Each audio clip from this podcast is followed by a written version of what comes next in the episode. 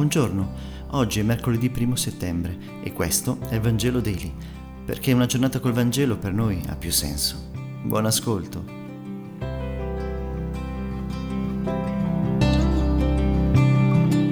Dal Vangelo secondo Luca, capitolo 4, versetti 38-44.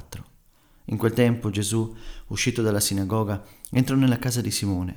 La suocera di Simone era in preda a una grande febbre e lo pregarono per lei. Si chinò su di lei comandò la febbre e la febbre la lasciò, e subito si alzò in piedi e li serviva. A calar del sole tutti quelli che avevano infermi affetti da varie malattie li condussero a lui, ed egli imponendo su ciascuno le mani li guariva.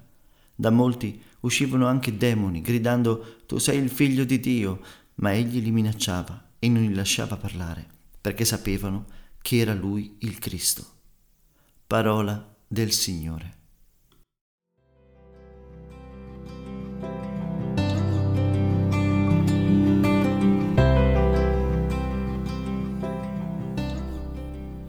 Il breve racconto della guarigione della suocera di Pietro si conclude con un insegnamento importante.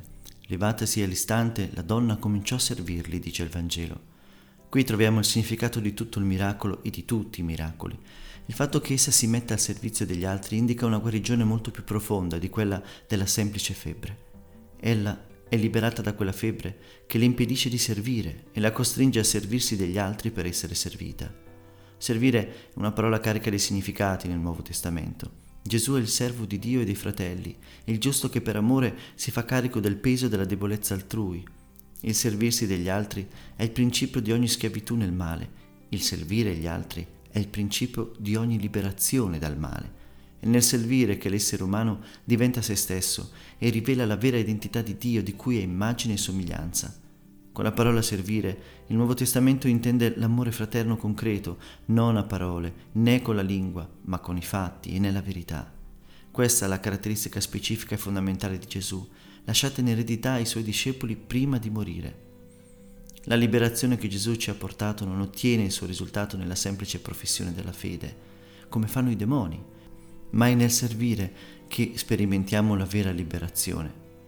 Alle tante domande chi conta veramente nella Chiesa? Con quali occhi dobbiamo leggere la storia della Chiesa? Chi dobbiamo guardare per imparare dal vivo il Vangelo? La risposta è una sola. A quelle persone insignificanti per il mondo, ma tanto significative per i credenti, che servono con umiltà e spesso anche nel nascondimento. Grazie per aver meditato insieme anche oggi. A domani.